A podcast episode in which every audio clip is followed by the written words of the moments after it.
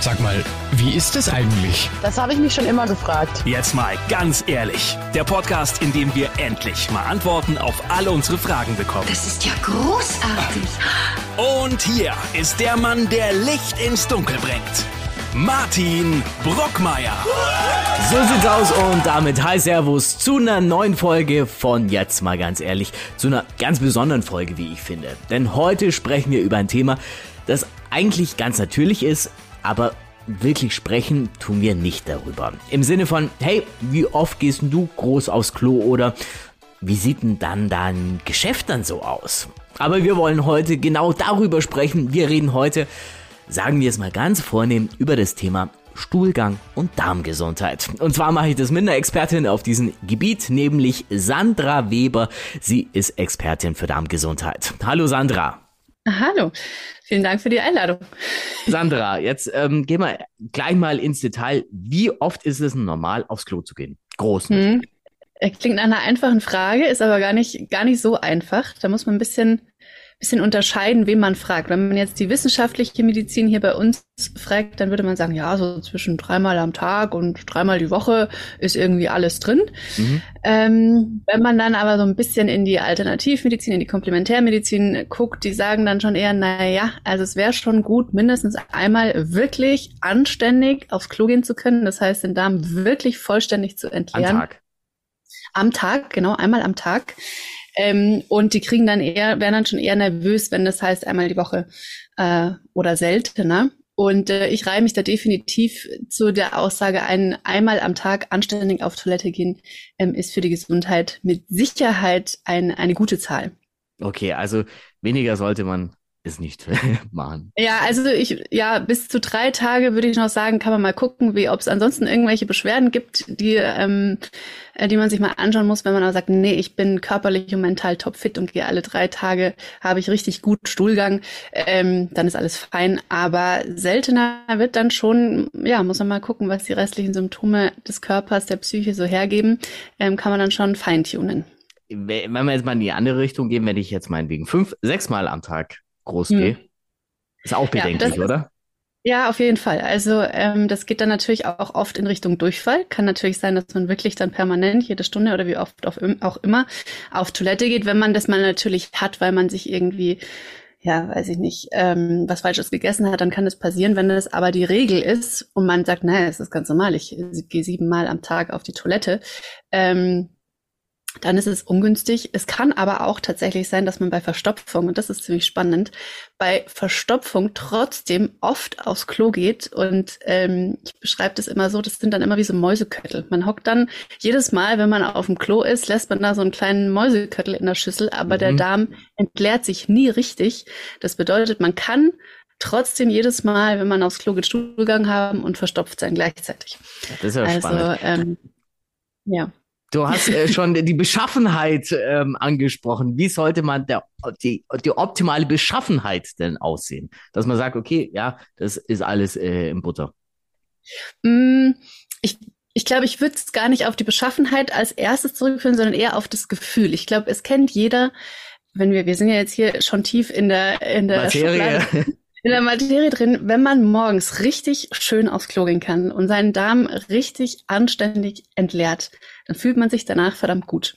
Mhm. Wenn es nicht klappt, warum auch immer, kennt man, die Tage laufen meistens nicht so angenehm. Das heißt, dieses Gefühl, habe ich mich wirklich vollständig entleert, fühle ich mich leicht, fühle ich mich entspannt, fühle ich mich energetisch, ist, finde ich, fast das wichtigste Kriterium, um den Stuhlgang von der Qualität her, wenn man es so beschreiben möchte, ähm, zu beurteilen. Wenn ich natürlich Durchfall habe und mich ja, spült einmal komplett aus, dann fühlt man sich danach natürlich auch nicht gut. Man hat einen Elektrolytmangel, Nährstoffmangel und so weiter.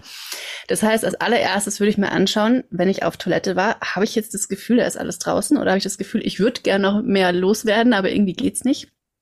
Ähm, das ist so das Erste. Und dann kommt natürlich auch das, was du mich eigentlich gefragt hast, die äh, Konsistenz. Genau. Ähm, oder die, die Optik. Ich weiß, das ist ein wahnsinnig attraktives Thema, aber ja. ähm, ist es, wie, oh Gott, wie soll man das beschreiben? Also so, so natürlich wie Wasser, ist, glaube ich, jedem klar, ist ähm, Durchfall oder auch so eher wie so ein, wie so ein, eine Gemüsebrühe ist eher Durchfall. Ne? Dann geht's weiter, dass man eben diese kleinen Köttel so haben kann, die ich mhm. gerade beschrieben habe. Das ist dann schon eher wirklich Verstopfung. Gut ist, ist es, wenn es ähm, eine mittelweiche Konsistenz hat und an wie soll ich sagen, an einem Stück ähm, also eine Wurst, schnell die Darmerklärung. So. Eine Wurst, genau, eine, eine gut kompakte Wurst, die aber nicht total hart ist, weil wenn das natürlich total hart ist, mit ganz arg Pressen verbunden ist, äh, deutet es auch schon wieder darauf hin, mm, dass da eher eine Verstopfung oder eine träge Verdauung ähm, vorliegt. Also ja, du hast es eigentlich ganz gut beschrieben, eine lockere, kompakte Wurst. Okay, also da schauen wir uns beim nächsten Mal die alle an. ja, auf jeden Fall. Dieser Blick in die, in die Toilette lohnt sich. Also ich meine, es ist nicht unbedingt schön, was man da sieht, aber es gibt auf jeden Fall Rückschlüsse darauf, ähm, wie es um die eigene Verdauung und damit dann auch um die eigene Gesundheit steht. Du gibst das Stichwort äh, schon. Ähm, Verdauung ist Thema Darmgesundheit natürlich. Ähm, der, nächst, der nächstliegende Punkt. Warum ist ähm, ein gesunder Darm für unsere Gesundheit so wichtig? Warum sollten wir uns da echt mehr damit beschäftigen? Ja, ähm, das ist total spannend, weil wenn ich so an meinen Bio-Unterricht in der Schule denke, dann war halt Darm ja genau das, was landet am Ende in der Toilette. Irgendwie hat es was mit Verdauung zu tun und ja, jetzt nicht so ein interessantes Organ. Wenn man sich den Darm aber mal wirklich im Detail anschaut, ist es ein unfassbar spannendes Organ, weil natürlich findet hier zum einen die Nährstoffverwertung statt. Das bedeutet, das, woraus wir sind, woraus unsere Zellen unseren Körper formen, besteht letztendlich aus dem, was wir zu uns nehmen. Mhm. Kann man sich vorstellen, wie wenn ein Haus gebaut wird, müssen dafür Ziegel da sein, Zement da sein und, und, und. Das machen wir, das liefern wir unserem Körper, indem wir etwas essen. Und im Darm wird es dann so aufbereitet und vorbereitet, dass der Körper damit arbeiten kann. Im besten Fall, wenn alles gut läuft.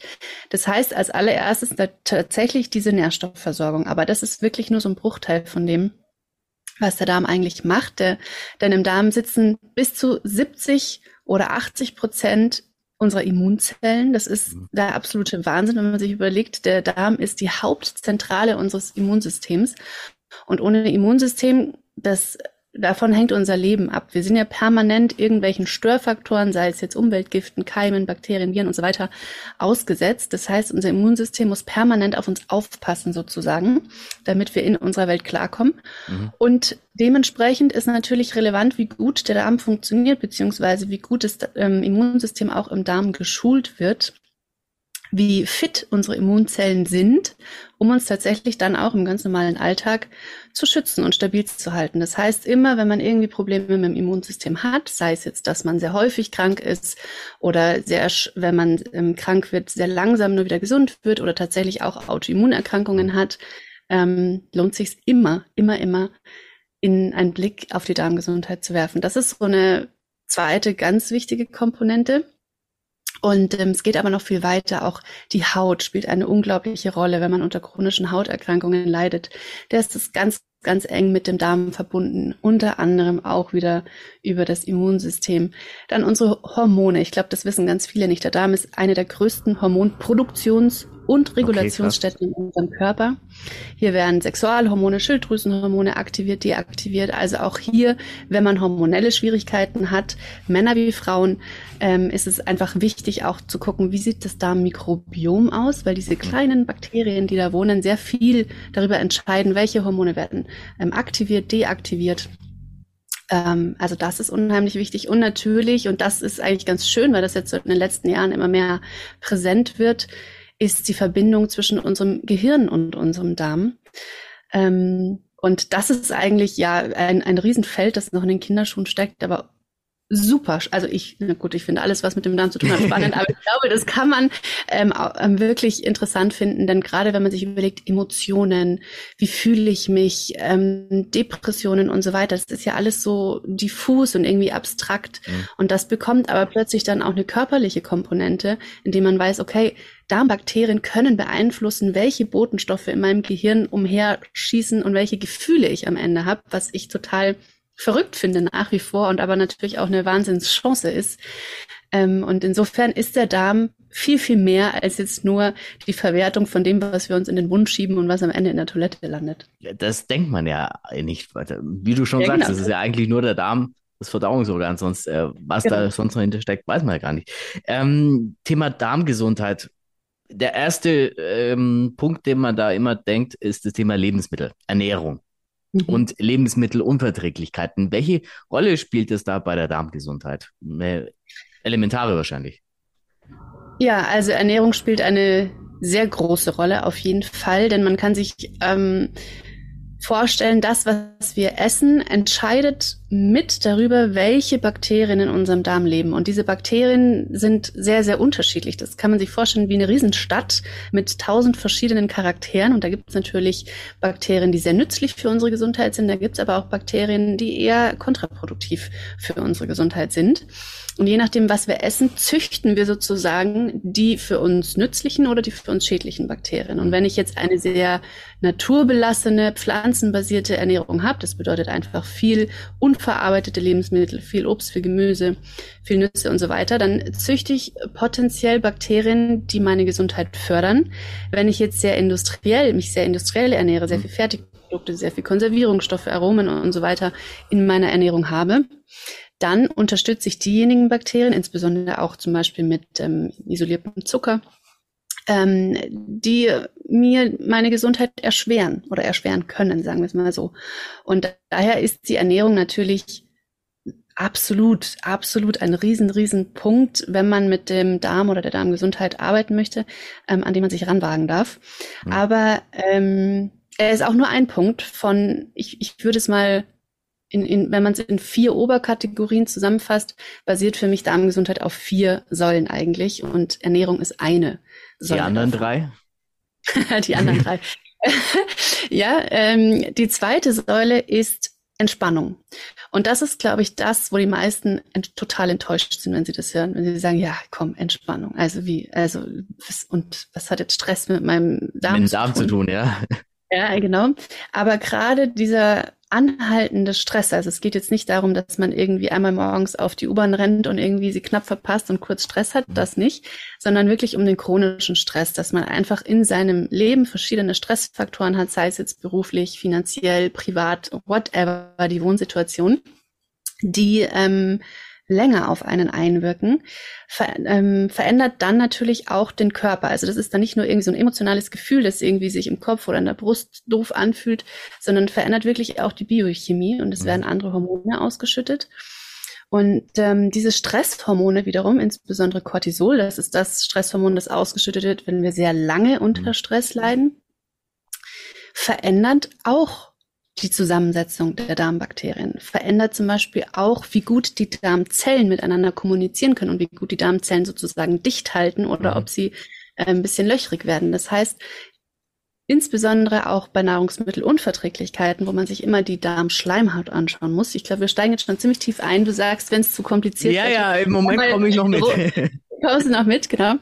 Ähm, bei Unverträglichkeiten ist es, wenn wir, die können ganz unterschiedliche äh, unterschiedlicher Form sein. Wenn man sich jetzt zum Beispiel eine Fructose oder eine Histaminunverträglichkeit anschaut, dann liegt die Problematik meistens darin, dass bestimmte Enzyme fehlen, die Histamin abbauen könnten oder mhm. bestimmte Transporter, die in der Darmwand sitzen, Fructose nicht anständig oder im richtigen Maße aus dem Darm raus transportieren. Das bedeutet, die Darmschleimhaut, dort, wo diese Enzyme produziert werden oder wo diese Transporter mhm. sitzen, ist elementar wichtig, wenn es um Unverträglichkeiten geht. Und die Darmschleimhaut leidet eben extrem darunter, wenn das Darmmikrobiom kippt, also wenn mhm. da sehr viel ungünstige Bakterien sind und gleichzeitig auch direkt unter ähm, einer Flut an Stresshormonen, denn wie gesagt, diese Stresshormone können direkt die Darmschleimhaut reizen. Das heißt, dieses Thema Stress ist wirklich mindestens genauso relevant wie Ernährung. Und das ist auch das Problem, weil das meistens hinten, hinten runterfällt. Wenn man Darmprobleme hat, dann möchte man eine Quick-Lösung haben, man möchte schnell irgendwie ein Probiotikum Richtig. oder irgendwas mhm. einschmeißen und dann möchte man, dass sein Leben genauso weitergeht wie vorher. Und das ist genau der Knackpunkt. Das funktioniert nicht. Man muss wirklich an den Lebensstil ran. Und da muss man halt auch manchmal sehr ehrlich mit sich selbst sein, sich sein eigenes Leben anschauen und sagen, wo sind gerade Punkte, die ja mich stören, in, in, in mein System stören. Und eben auch dieses Thema Stress. Und das ist nicht nur irgendwie eine diffuse Wolke aus Emotionen, sondern wirklich für den Körper ein Problem. Also die zweite Säule haben wir damit geklärt. Was ist dann die dritte Säule? Die dritte Säule ist Bewegung. Und ähm, Bewegung, ich denke, das ist Sport. Ja, ja, ich sage ganz bewusst Bewegung, denn zu viel Sport kann wiederum kontraproduktiv sein. Mhm. Das geht dann in Richtung, wenn man Hochleistungssport treibt oder auch diese High-Intensity-Workouts. Ähm, das kann wiederum zu physischem Stress führen, also den mhm. Körper stressen, was den Körper belastet. Insofern sage ich immer Bewegung, moderate Bewegung, darf schon, man darf schon ins Schwitzen kommen. Also man muss jetzt nicht irgendwie nur walken oder so, kann man auch, aber mhm. Ähm, es sollte man sollte da gerade zumindest, wenn man in der akuten Phase ist, dass man Darmbeschwerden hat, eher moderat vorgehen. Und warum ist ähm, Bewegung wichtig? Aus dem ganz einfachen Grund, Bewegung fördert die Darmperistaltik, also die Bewegung des Darms und sorgt dafür, dass der Speisebrei beziehungsweise dann später der Stuhl auch wirklich gut vorangetrieben wird mhm. und nicht zu lange im Darm verweilt, weil je länger der Stuhl im Darm verweilt, umso länger können natürlich auch ähm, Toxine, also Giftstoffe, im Kontakt mit unserer Darmschleimhaut sein. Mhm. Das heißt, dass, da sind wir wieder bei der Frage, wie oft ist ähm, es, wie, äh, wie oft ist es richtig, auf die Toilette zu gehen. Das heißt, Bewegung fördert da auch eine regelmäßige Entleerung des Darms. Und gleichzeitig ähm, ist die Bewegung wichtig für unser lymphatisches System. Also das Lymphsystem ähm, ist so das, wie soll ich sagen, das Parallelsystem zu unserem Blutkreislauf. Blutkreislauf, denke ich, damit kann jeder was anfangen. Kann jeder, ja. Lymphsystem. Ja, Lymphsystem ist sozusagen eine zweite Flüssigkeit, die unseren, durch unseren Körper zirkuliert und die kann man sich vorstellen wie so die Müllabfuhr für den Körper. Okay. Die schwimmt an den Zellen vorbei und guckt, was liegt hier an alten Material rum, was mhm. liegt hier an kaputten Zellen rum das, oder an irgendwelchen Keimen, äh, die wir nicht brauchen und, und spült die mit. Der Unterschied zwischen dem lymphatischen und dem Blutsystem äh, und dem Blutkreislauf ist, dass das Blut eine Pumpe hat. Das Blut wird über das Herz durch unseren Körper gepumpt. Mhm. Das lymphatische System hat keine Pumpe. Das bedeutet, es muss passiv transportiert werden. Und okay. dazu brauchen wir unsere Muskeln. Wenn sich unsere Muskeln kontrahieren, hm. wird quasi die Flüssigkeit in unserem lymphatischen System weiter transportiert. Und also deswegen also deswegen die Bewegung.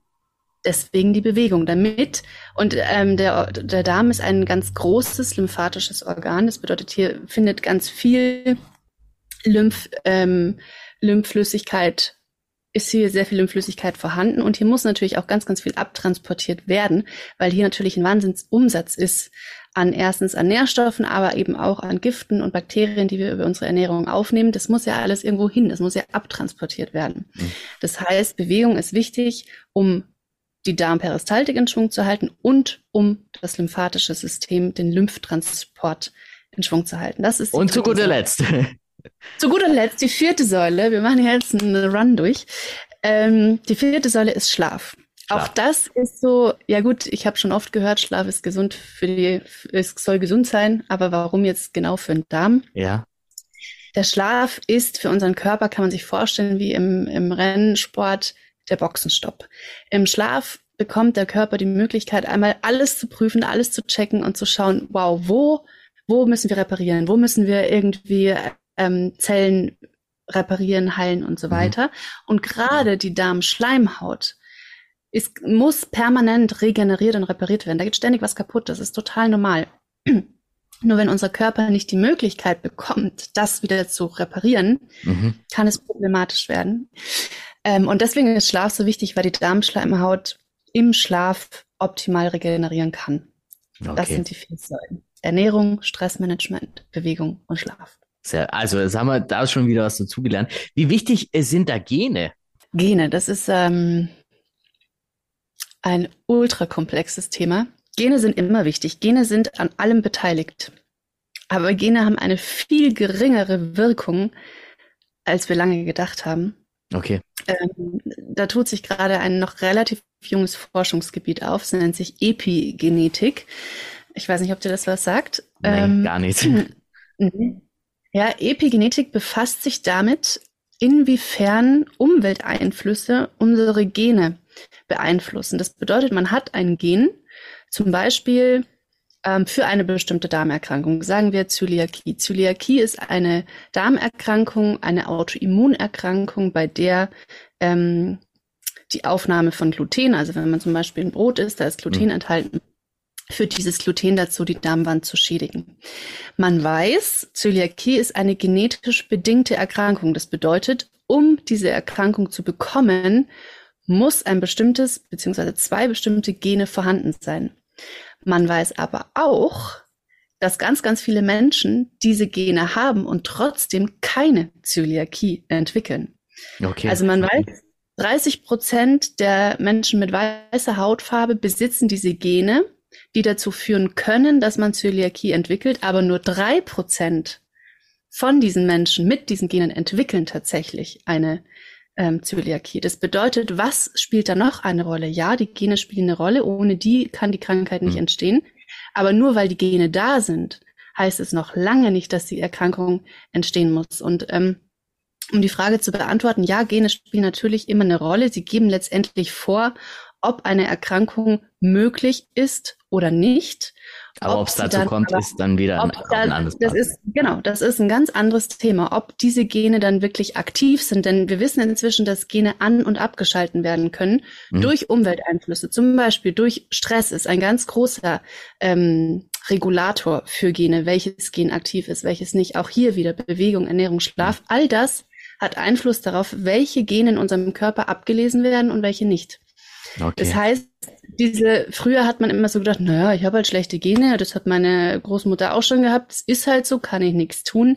Das ist völlig überholt. Das, das äh, weiß man, dass es heute nicht mehr so einfach ist. Du, du hast schon angesprochen, Thema Krankheit, Lebensmittelunverträglichkeit. Was sind da die häufigsten, die da äh, vorkommen? Also Glutenunverträglichkeit hast du schon gerade eben erwähnt. Was ähm, ist das gängigste wahrscheinlich, oder? Ähm, ich denke, Lebensmittelunverträglichkeiten sind insgesamt nehmen die einfach gerade drastisch zu, eben aufgrund unserer Art und Weise, wie wir leben, wie wir uns ernähren, wie wir mit Stress umgehen oder besser gesagt nicht umgehen. Ähm, das kann man, glaube ich, gar nicht sagen. Ich würde mal sagen, zu, zu den, zu den ähm, Spitzenreitern gehören auf jeden Fall die Glutenunverträglichkeit, aber auch die Histaminunverträglichkeit, also die erworbene Histaminunverträglichkeit. Mhm und auch die Fructoseunverträglichkeit. Dann natürlich, wenn man sich die Reizdarmproblematik anschaut, ähm, vertragen sehr, sehr viele Menschen bestimmte Zuckermoleküle nicht, die im Darm fermentiert werden können.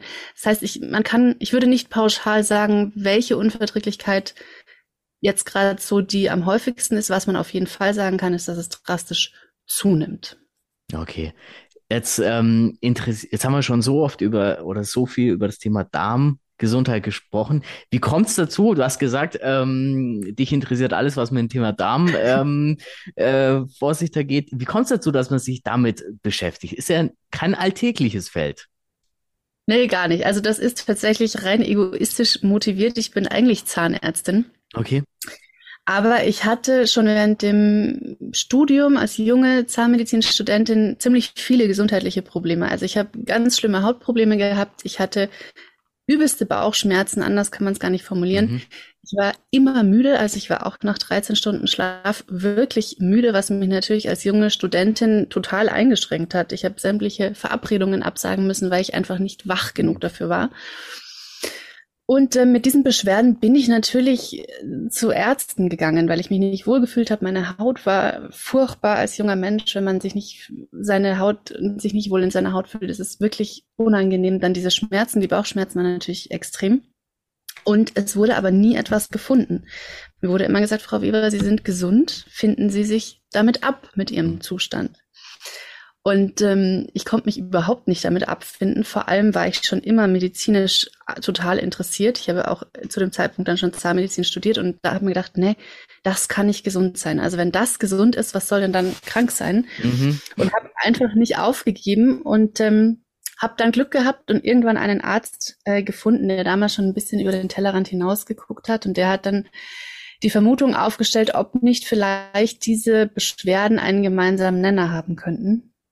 Und der hat sich dann meine Darmflora angeschaut und hat dann da damals festgestellt, dass ich damals ähm, unter einer starken Dysbiose gelitten habe. Das heißt, ein starkes Ungleichgewicht der Darmbakterien. Und so bin ich dann auf das Thema Darm gekommen. Das Problem war, der hat zwar die richtige Diagnose gestellt, aber leider hat er mir nur Probiotika verschrieben. Das, ist, das sind Bakterien, die man einnehmen kann. Okay. Und ähm, das hat leider überhaupt nicht funktioniert. Und so musste ich dann selbst herausfinden, wie ich mich sozusagen heilen kann. Und dadurch, dass ich ähm, Zahnmedizin studiert habe, hatte ich natürlich Zugang zu medizinischen Studien Aha. und habe mich da dann einfach nächtelang neben dem Studium eingelesen, Studien gelesen, Seminare besucht, Fortbildungen besucht, Vorlesungen besucht. Aha. Dann das nach dem Studium auch einfach weiterverfolgt und konnte mich dann ja selbst heilen, so platt das immer klingt. Und ähm, das mache ich jetzt heute auch beruflich, weil dieses Thema einfach noch so stiefmütterlich behandelt wird und in und der westlichen Medizin ja, denke ich, noch sehr oft fehlinterpretiert wird und nicht richtig gut ähm, ganzheitlich betrachtet wird. Und ja, das, deswegen brenne ich so für diese Thematik. Letztendlich aus einem ganz egoistischen Grund, weil ich selbst lange Probleme hatte und keine Lösung hatte. Wie hast du dich geheilt? Was waren deine Rezepte da? Genau diese vier Schritte. Ernährungsumstellung. Aha. Ich habe dann angefangen, sehr, sehr viel mehr Ballaststoffe zu essen. Ballaststoffe sind letztendlich Faserstoffe in Obst und Gemüse und das ist das, wovon sich unsere guten Darmbakterien ernähren. Mhm. Also ich habe äh, die Ernährung umgestellt. Bei mir war ein Schlüsselpunkt Stress. Ich habe, ähm, wie gesagt, das Zani-Studium ist kein Spaßstudium. Das ist sehr, sehr herausfordernd mhm. und da war ich quasi permanent unter Stress und musste dann erkennen, okay, Ernährung alleine reicht nicht. Ich muss mich auch irgendwie darum kümmern, dass mein Körper wenigstens einmal am Tag in Entspannung kommt. Mhm. Ähm, das war für mich wirklich ein, ein riesen Game Changer und letztendlich dann auch noch das Feinjustieren von Bewegung und Schlaf. Ich hatte vorher immer Bewegung oder Sport aus einem sehr leistungsgetriebenen Aspekt gemacht und bin da dann einfach ein bisschen runtergegangen, habe ein bisschen runtergeschraubt und auf ja moderateren Sport umgeschwenkt und dadurch hat sich dann eh durch diese drei Säulen hat sich dann eh schon der Schlaf verbessert, aber dann habe ich einfach auch noch drauf geachtet, ähm, ja mit dem Biorhythmus zu schlafen sozusagen, nicht die Nacht zum Tage zu machen, sondern wirklich wenn es dunkel wird, gut, im Sommer ist es einfacher als im Winter. Im Winter kann man noch nicht gleich ins Bett gehen, wenn es dunkel ja. wird. Aber ähm, da auch einfach besser auf den Biorhythmus und die Synchronität mit dem Lichtzyklus ähm, zu achten. Das du hast schon angesprochen, ähm, Darmanalyse. Ab wann würdest du sagen, wenn man äh, Beschwerden mit der Darmverdauung etc. hat, wann ist es da der richtige Zeitpunkt, sich mal so eine Darmanalyse ähm, zu machen? Hm. Das ist eine gute Frage. Meiner Meinung nach ist die Stuhldiagnostik eigentlich ähm, eine sehr mächtige Präventionsdiagnostik. Das bedeutet, man kann über die Analyse des Stuhls frühzeitig Krank Erkrankungen ähm, erkennen, beziehungsweise die Entstehung von Erkrankungen erkennen. Und ich bin auch davon überzeugt, dass die Stuhldiagnostik zukünftig wirklich eine Basisdiagnostik auch in der Prävention, also in der Vorbeugung von Erkrankungen sein wird. Insofern ähm, ist die, die Stuhluntersuchung, finde ich, wenn man das Gefühl hat, man hat Beschwerden und vor allem über länger, einen längeren Zeitraum, länger als drei Monate Beschwerden, immer geeignet, um mal zu gucken, was ist da eigentlich los. Was aktuell standardmäßig gemacht wird, ist die Darmspiegelung. Mhm. Und auch die Magenspiegelung, die Verfahren sind natürlich auch super relevant und wichtig, um die ganz großen Themen abzuklären, ob da vielleicht ähm, tumoröse Erkrankungen sind oder chronisch entzündliche Darmerkrankungen. Aber was man nicht über diese Darmspiegelungen und Magenspiegelungen erfassen kann, ist der Zustand des Mikrobioms. Da muss man wirklich Stuhl abgeben und das ins mikrobiologische Labor schicken und da einmal einen Blick drauf werfen lassen, was passiert da eigentlich, wer lebt da eigentlich in meinem Darm. Und ähm, insofern, um die Frage zu beantworten, eher früh als spät. Okay, jetzt ähm, ganz Interesse halber, wie groß muss die Menge da sein für so eine für so eine Darmprobe? Wie viel muss ich da Ach, das, abgeben? Das ist äh, das ist überschaubar. Also man bekommt dann so ein, so ein ähm, also es ist kleiner als diese Urinbecher. Urinbecher Aha. kennt, kennt bestimmt ja, jeder. Das kennt man, ja. Klein, genau, ähm, kleiner als so ein Urinbecher und dann ist da tatsächlich so ein kleines Schäufelchen dabei. Okay. Und dann darf man, wenn man dann einen Blick in die Toilette wirft, da ein paar Schäufelchen in seinen Plastikbecher geben und schickt es dann ab und bekommt dann die Analyse und ähm, kann das dann natürlich von einem Experten auswerten lassen. Sehr schön, haben wir das auch geklärt. Dann letzte Frage. Was kann ähm, jeder von uns tun, damit er einen gesunden Darm hat? Gibt es da die vier Sachen, die du schon gesagt ja. hast. Gibt es da ja. vielleicht einen Praxistipp auch von der Expertin? Ja, also diese vier Säulen sind das A und O. Diese vier Säulen sind natürlich auch total überfordernd. Wenn man sagt, wie, ich soll jetzt hier meine Ernährung umstellen, dann soll ich mich um Stressmanagement kümmern, bewegen mhm. soll ich mich auch noch und schlafen auch noch. Das überfordert ja total. Ähm, mein Tipp ist, sich eins auszusuchen, zu sagen, was gelingt mir jetzt wahrscheinlich am leichtesten? Ist es, dass ich mir drei Minuten am Tag Zeit nehme, um zum Beispiel eine Atemübung zu machen, um mich zu entspannen? Oder ist es vielleicht, dass ich mir sage, okay, wie kann ich diese Woche zwei Gemüsesorten mehr in meine Ernährung integrieren? Also da wirklich mit wenig Druck mhm. reingehen und sagen, was ist für mich machbar? Was ist für mich jetzt stemmbar? Und ich meine, man kann einfach mal, wenn man das nächste Mal im Supermarkt steht, den Schlenker durchs Gemüseregal machen und sich einfach eine neue Gemüsesorte mitnehmen und die in die Ernährung einbauen und das dann Stück für Stück ähm, ausdehnen und erweitern. Und da, dann ja, kommt man da ohne Druck und ohne Perfektionismus relativ gut rein und kann dann immer mehr feintunen. Und wie gesagt, auch gerade diese Entspannungstechniken, und das ist egal, was es ist. Das kann die Yoga. Atemübung sein, das kann Yoga sein, Meditation, progressive Muskelentspannung, autogenes Training. Das kann der Spaziergang an der frischen Luft sein, das kann das Telefonat mit dem besten Freund sein. Es kann eine heiße Badewanne sein. Es ist egal, was es ist. Hauptsache, dein Körper kommt in Entspannung. Und das wird, glaube ich, nach wie vor von den meisten unterschätzt, wie relevant diese Thematik Entspannung ist, denn der Körper kann letztendlich nur wirklich gut heilen und regenerieren, wenn er Zeit dazu und Luft dazu bekommt. Und das ist nur, wenn er entspannt ist. Dann haben wir sehr viel gelernt, auch was das Thema Entspannung mit dem Thema Darmgesundheit zu tun hat, was man eigentlich nicht so richtig auf dem Schirm hat. Ja. Ich sage vielen Dank, ähm, Sandra, für das aufschlussreiche Gespräch. Ich bin mir sicher, beim nächsten Schulgang schauen wir uns den alle nochmal ähm, näher und genauer an. Vielen Dank und alles Gute. Sehr gerne, ich danke dir. Und bei euch sage ich wie immer vielen Dank fürs Zuhören. Wir hören uns beim nächsten Mal wieder. Bis dahin, ciao, servus. Jetzt mal ganz ehrlich. Der Podcast, in dem wir endlich mal Antworten auf alle unsere Fragen bekommen.